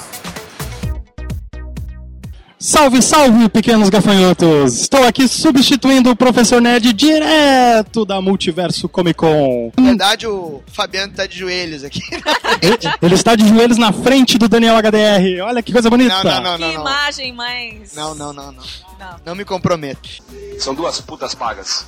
E nessa entrevista especial, nós vamos conversar com o nosso desenhista internacional da Multiverso Comic Con, Marcelo Fruzin. Marcelo Fruzin, falei certo o seu sim, nome? Sim, Fruzin, esse Marcelo é Fruzin. Nome, né? Muito bem. Marcelo Fruzin, ele é desenhista da D C Comics, Vertigo, fez alguns arcos do Hellblazer, junto com Brian Azzarello, e da série Loveless, Terra Sem Lei. E hoje nós vamos aqui fazer algumas perguntas sobre, sobre o seu trabalho lá fora e o seu trabalho para as uh, editoras francesas também. É, Marcelo, em Loveless, vamos começar assim por uma, uma obra mais recente. Loveless, Terra Sem Lei. Do esse, esse mais ou menos. É... Você é da Argentina. Sim, de Rosário. De Rosário. Sim. Eu vou falar bem devagar, porque ano passado, quando eu entrevistei o Eduardo Risso, sim, eu fui falando portunhol, ficou uma merda. Então, teve uma hora... que sí. Eu comecei a falar em inglês com ele. Sim, sí. Mas Eduardo não habla também inglês tampouco. Marcelo, eu hablo pior inglês que Eduardo todavía. Marcelo, tu fostes aluno ou, ou trabalhou no mesmo estúdio que o... Lo ayudé a Eduardo quando eu era muito jovencito, uh-huh. eh, alguns meses trabalhei com ele e, bueno, aí aprendi minhas primeiras coisas e nos hicimos amigos e me ajudou em, em, em meus primeiros trabalhos com, com seus conselhos também. E como era trabalhar com o Rizzo? Eh, nos divertíamos muito, eh, eu aprendia também viéndolo trabalhar, ele me lleva alguns anos, assim que para mim foi um período de aprendizagem e também me gostava muito o que ele fazia. Así que fue muy bueno para mí. Marcelo, ¿você comenzó en Argentina a desenhar? Sí, empecé mis primeras cosas en Editorial Columba, D'Artagnan, El Tony, unas revistas que eran muy populares en Argentina. Na Argentina. É que aqui, eu não sei os meus colegas, mas eu nunca recebi muito material argentino. Tem produção própria de quadrinho autoral, coisas que os autores desenvolvem? En mi caso, en Argentina no llegué a publicar mucho porque cuando yo estaba comenzando, era una época donde las editoriales argentinas ya estaban... Las grandes eh, revistas como Scorpio, D'Artagnan, El Tony de la editorial Columba, era una época que ya estaban cerrando esas revistas. Así que casi todos los autores de mi generación nos vimos obligados un poco a buscar trabajo eh, afuera del país. ¿Cómo que se dio tu contacto para te começar a desenhar para D C Comics? En D C Comics, eh, primero trabajé para Marvel, que no recuerdo uh-huh. cómo hice el contacto. Me llamaron ellos por fax, pero no me acuerdo quién le había dado mi número. Y en D C Comics eh, me le pasó dato Eduardo Rizzo. Él empezó unos meses antes que yo, uh-huh. entonces el editor que estaba trabajando con él, que era Axel Alonso, le preguntó si conocía algún otro dibujante eh, que pudiera recomendarle, entonces Eduardo le pasó mi teléfono y ellos se contactaron, hice una primera prueba con Axel Alonso, él le gustó la prueba y bueno, primero me dio algunas historias cortas, eh, Where Western Tales y Where War Tales y algunas colaboraciones en la revista Flinch, todas de Vértigo. Y después me dieron un primer número de Hellblazer, Hellblazer. con Warren Ellis. Y después de ese número les gustó como quedó y me dieron la serie mensual. Com Warren, Warren Ellis foi apenas uma edição, não foi? Foram quantos números? Quantas foi, edições? Foi uma minissérie que creo que eram cinco ou seis números com todos autores diferentes. Cada autor hacía um número. Supongo que estavam vendo quem ia tomar a série depois. Ah, não sei, pienso eu. eh, assim que, bueno, depois desse número me dijeron para fazer a série mensual. Perdão, e Warren Ellis eh, não, não, não continuou na série, porque foi um episódio, creo que havia, eh, não sei se havia tenido uma censura ou algo. E, bueno, aí cambiaram de guionista. E aí foi a etapa que começou Brian Azzarello. E depois tu fez um, três ou quatro arcos com o Brian Azzarello, né? Sim, sí, eh, trabalhei bastante com Brian Azzarello. Em eh, total foram cinco anos, mais ou menos, o que estuve fazendo a série. Uh-huh. Uma metade, mais ou menos, foi com Brian Azzarello e a outra com Mike Carey. Mike Carey. É... Dos personagens todos que você já trabalhou na Vertigo, qual que você gostou mais de desenhar? E disfrutei muito com Loveless, porque me gusta muito o western. E charlando com Brian Azzarello em San Diego, descobrimos por casualidad que los dos éramos fanáticos del western italiano de Sergio Leone y pensamos, tenemos que hacer algo de eso que nos encanta, y Brian ahí comenzó a trabajar en Loveless. Pero Hellblazer me encantó también, eh, Constantin me, me gustaba mucho el personaje, me divertía mucho con todos los personajes secundarios y con la fantasía y el terror de la serie, así que me divertí diseñando demonios, monstruos. ¿Tú ya conhecia Vertigo na Argentina? Vertigo é popular na Argentina? Mi trabajo? Sim, não, ver, a série Vertigo. Sim, sim, é, é muito conhecida. Sim, muito sim. conhecida. Sim. Os quadrinhos de super-herói não são tão populares quanto... Também, sim, são muito populares. Sim, uhum. sim. Te diria que é mais popular o super-herói que Vertigo. Ah, de, também depende da idade dos leitores, não? Eu tenho uma pergunta referente às novas tecnologias envolvendo a narrativa na página. Eu noto no seu trabalho que existe um apelo muito cinemático. A narrativa muito próxima da narrativa do cinema. Mudanças de enquadramento, ângulos de câmera e esse tipo de abordagem com o modo de leitura digital, que é você ler pelo iPad, por plataformas de tablets, né? Como é para você o processo criativo pensando na mídia digital? É muito diferente de quando você criava pensando somente na mídia impressa? Eh, no, yo trabajo siempre de la misma manera. ¿Sí? Sí, sí. Eh, yo suelo hacer el, el dibujo en papel y después lo coloreo en una Wacom Cintiq. Sí, sí. O sea que mezclo una parte de trabajo tradicional en papel con una parte... Mas, la... mas no modo de planejar a página, sí. eh, a escolha da disposição dos painéis. Sim. Você chegou em algum momento a experimentar uma narrativa diferente? Porque ferramentas como o Comixology, elas possuem um sistema de navegação quadro a quadro ah, não, mais não, dinâmico. Não, não, não. Eu não, não me he preocupado por adaptar-me a, a nenhum meio. Sempre trabalho da mesma maneira. Sim. Não me preocupo, em realidade, se vai sair em um meio, se vai sair em papel ou vai sair em digital. Chegaste a ler trabalho seu digital? Sim, sí, creo que era D C Comics sacou um pack inteiro de todo Hellblazer digital. ¿Sí? Sí. No, no lo vi como quedó, pero supongo que ese trabajo de adaptación lo hace... Eu, eu vi sí. e eu achei muito dinâmico. Sí. É quase como animação. Ah. Ficou muito interessante. O próprio desenho do Fruzin, ele é. é bastante dinâmico, né? Eu acho assim que todo A mí me gusta muito muito o cine. Soy, soy muy fanático de Sergio Leone y de Stanley Kubrick. Y siempre cuando dibujo una historieta tengo cierto pensamiento cinematográfico. Durante una etapa larga experimenté con paneles de punta a punta del cuadro, sí. que son similares a un widescreen que puede tener una película. Me gusta mucho como queda. Eu notei muita simetria sí. na composição, equilíbrio, figuras centralizadas nos planos gerais. Você gosta dessa fotografia aberta? Me, me gusta la, sí, la, la fotografía alargada, como widescreen, pero a veces cambio también el diseño, ¿no? Sí. Pero sí, me gusta mucho. P- pienso que el formato natural para los ojos humanos es, es el widescreen, por posición horizon- horizontal. Sí. Y a mí me gusta mucho verlo en el cine, por eso a veces lo llevo a cómic. Pero eso no quiere decir que experimente con otros formatos, porque también se hace muy monótono siempre el mismo claro, sistema. Claro, claro. ¿Quais artistas que te influenciaram para fazer esse tipo de, de arte fotográfica? Eh, gráfico. O Rizzo é um deles, ¿no? Eduardo Rizzo es uno de ellos. Sí, bueno, me gusta mucho el Eduardo. Lo que pasa es que no sé si son influencias directas. Son los artistas que más me gustan. Después, ¿qué es lo que va quedando? Uno medio que no lo sabe. Uno va trabajando y algunas cosas pueden quedar. A mí me gusta mucho Fraceta, Moebius, Sergio Moebius. Toppi, Dino Battaglia. Esos son mis, mis autores preferidos. Mignola me gusta mucho también. Diría que las principales influencias serían Moebius, Mignola y Fraceta. Son las personas que yo más miro. ¿Tú tienes algún tipo de obra? Eu vi no teu blog alguns desenhos voltados para fantasia, para histórias épicas. Tu tem algum tipo de arte ou, ou quadrinho ou desenho voltado para esse tipo? Alguma obra de fantasia? Bueno, la, la, la serie que estoy haciendo ahora para, Dar, para Dargo es, eh, es épica, digamos. Es una historia de romanos en Egipto, en África, y tiene un sentimiento parecido, eh, en cierto sentido, a la obra de Bárbaros, de Fraceta y, y ese estilo. No es fantasía, es histórico, pero tiene bastante épica.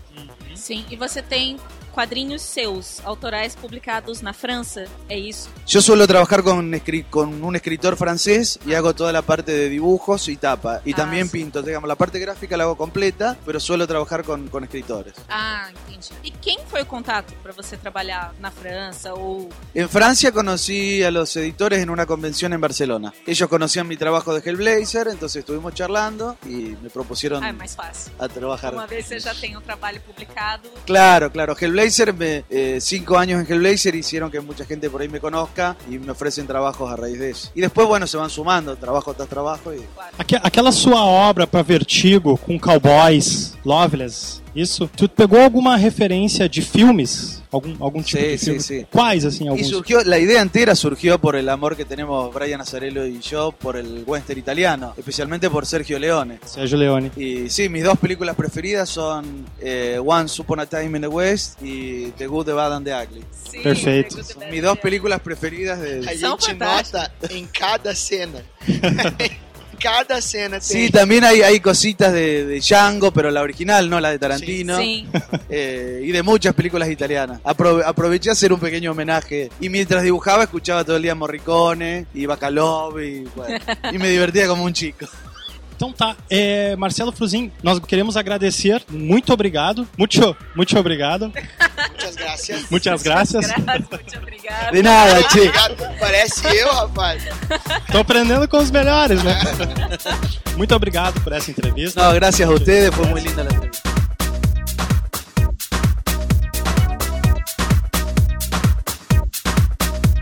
Salve, pequenos gafanhotos! Último Drops, encerrando a Multiverso Comic Con R S. E o que o teste do microfone dele foi só um, né? Foi. Ele tá podre de cansado, tá pior tá que, que eu. Não se aguenta. É, então, tá. cara... Também, né? Estamos aqui desde o quê? Madrugando aqui, seis horas da manhã? Desde as nove horas de ontem. Viramos a noite da aqui. Manhã de ontem, cara. Dormimos em colchonete. Assim, olha só, tamo... É. Sidão, Sidão, um abraço, Bem... Sidão. Tchau, velho. Último adeus. Tchau, Sidão. Valeu, fui, obrigado. Grande, Sidão.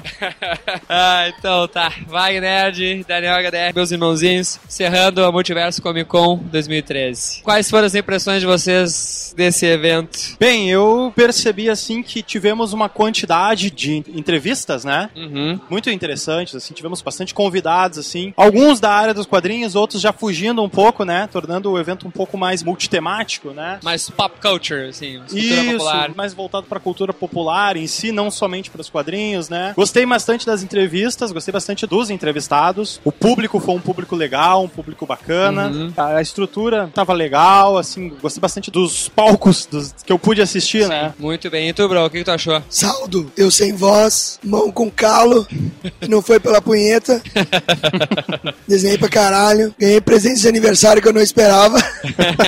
Muito lindo. Todos nós ganhamos presente é. que não esperávamos. É, no bom sentido, não no mau sentido, não entendo errado, e eu acho que o evento, a tendência dele é crescer, e eu acho que a escola aqui, o Marista São Pedro, ainda tá suportando o público, né? É. Porque a gente até falou anteriormente, né? Ah, tinha pouca gente, bombou agora no meio da tarde pra cá. A gente comentou, né? Vamos ver o que acontecia de tarde. Não, de não tarde. Foi um público massivo, mas foi um grande público, né? Que o pessoal é civilizado. Público educado, público então, tranquilo. Se tu for contar mesmo por cabeça, eu acho que teve mais gente que ano passado. É, Será? Como eu comentei, tivemos um público de qualidade, eu acho. É, e aquele público que é mais... Como são os... Geralmente o leitor de quadrinhos, ele é mais... O leitor hoje de quadrinhos são os old school nerds, são os, os nerds mais velhos, então talvez por isso que a gente mantenha mais ou menos essa, essa mas postura, eu achei legal, né? Que a gente viu famílias aqui. Sim, muito. O que isso. é um traço das Comic Cons internacionais, é, que exato. A gente já comentou isso, né? Isso é, é muito verdade. Interessante. É sinal que se forma leitores novos também. É, ou pelo Tinha... menos os pais estão forçando. Tínhamos tipo, públicos de todos os credos, né? Várias idades também. Olha lá, olha lá. Isso. Olha lá, olha lá a família isso com... aí, ó. Passeando, tá passando aqui por nós agora uma família com um menininho vestido de Superman. Legal, um futuro nerdinho aí. E até convidados e público da terceira idade isso, também, né? Isso, exatamente.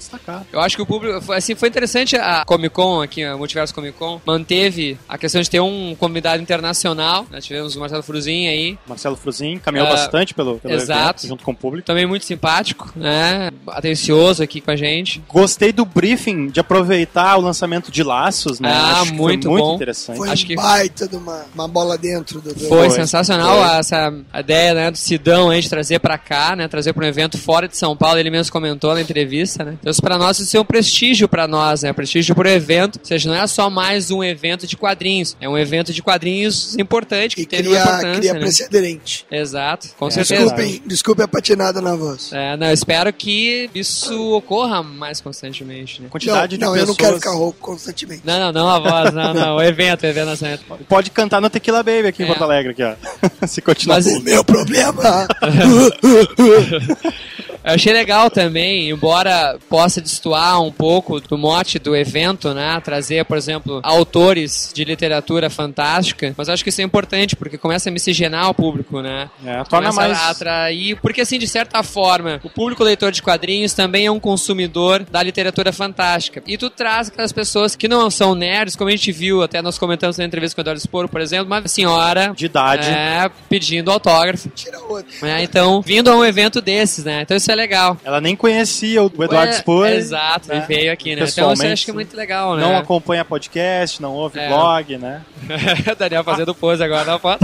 Achei bastante pontual, bonito, a homenagem pro Canini. Com certeza. Achei que, assim, não sei se seria pontual, assim, a Disney tá voltando, mas não tá, assim, voltando a publicar quadrinhos no Brasil, mas, assim, não é de conhecimento ainda geral, mas acho que marcou legal, assim, ter uma homenagem pra um artista tão importante quanto é. Roberto Canini, né? E isso é interessante, que se façam mais homenagens, assim, a, achando outros autores nacionais de importância. Acho que isso é bacana, porque traz um monte de... Nós tivemos de, de aqui cara, pessoas, né, leitoras de Canini, que liam Canini naquela época. É, exato. Então a gente serviu para trazer um público diferenciado é. Também. Tivemos momentos emocionantes no próprio podcast, no próprio podcast né? É. A Aninha, uma... Aninha, eu, chorando, eu nós, quase, quase né? pulei Puxa, no colo do Canini. Canini, é verdade. Foi muito, muito bacana, cara. E assim, há coisa a melhorar? Sim, sempre há. Eu Sempre acho há. Que seria ignorância nossa se nós não aprendêssemos com os nossos erros e com os erros dos outros, né? Assim como nós procuramos sempre melhorar. Até né? o Arquicast, que é um podcast perfeito, tem coisas a melhorar, né? Com certeza, né, cara?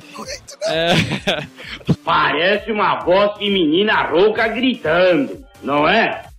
Não é perfeito, não. Então, assim, é, com certeza a equipe que organiza o evento deve estar atenta a isso. Se não estiver, nós iremos contatá-los para conversar.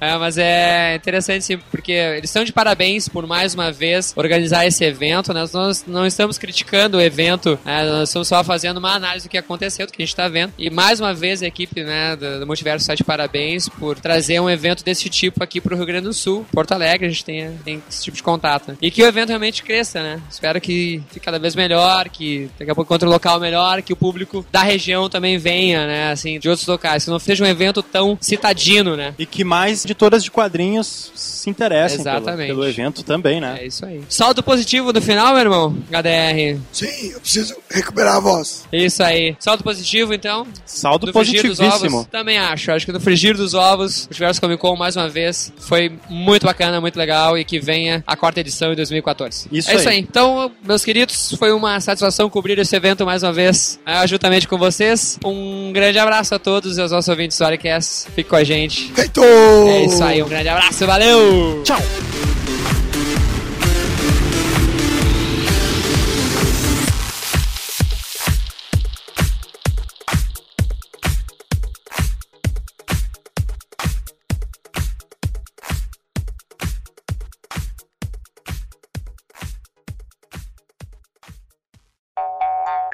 Mais perto. Mas movendo, movendo, Sidão faz parte de uma...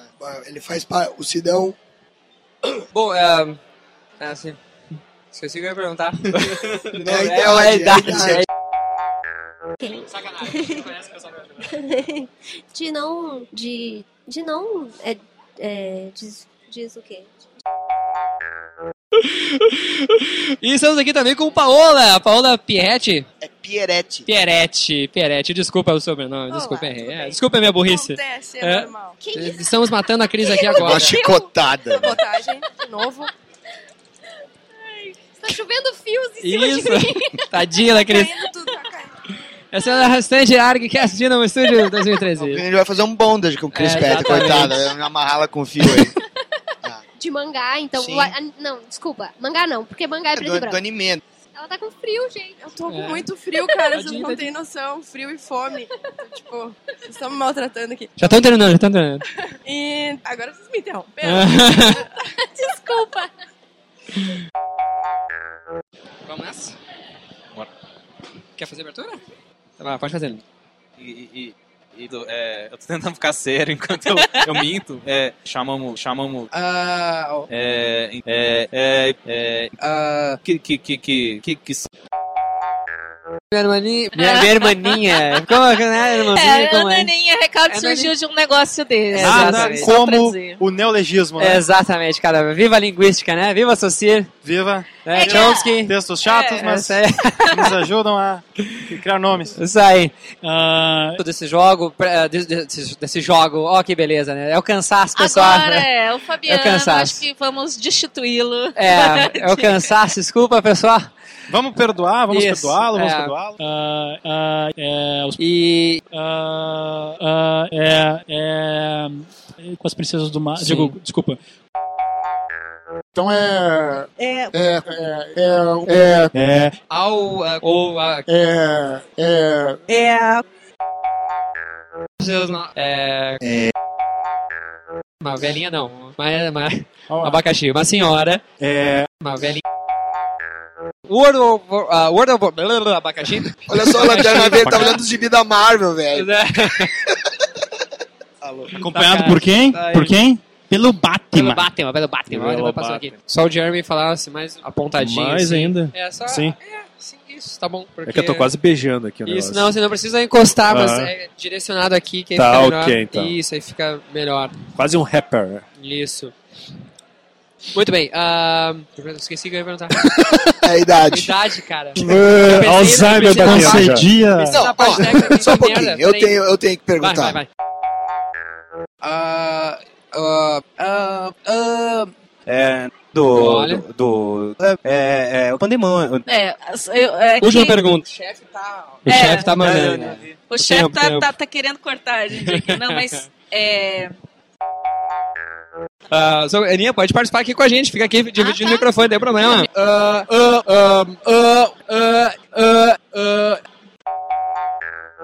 Bem devagar. Vamos uhum. falar bem devagar. É... Você pode só baixar o microfone um pouquinho assim? Uh, Você pode só baixar o microfone um pouquinho assim? Uh, uh, é, é, é, é.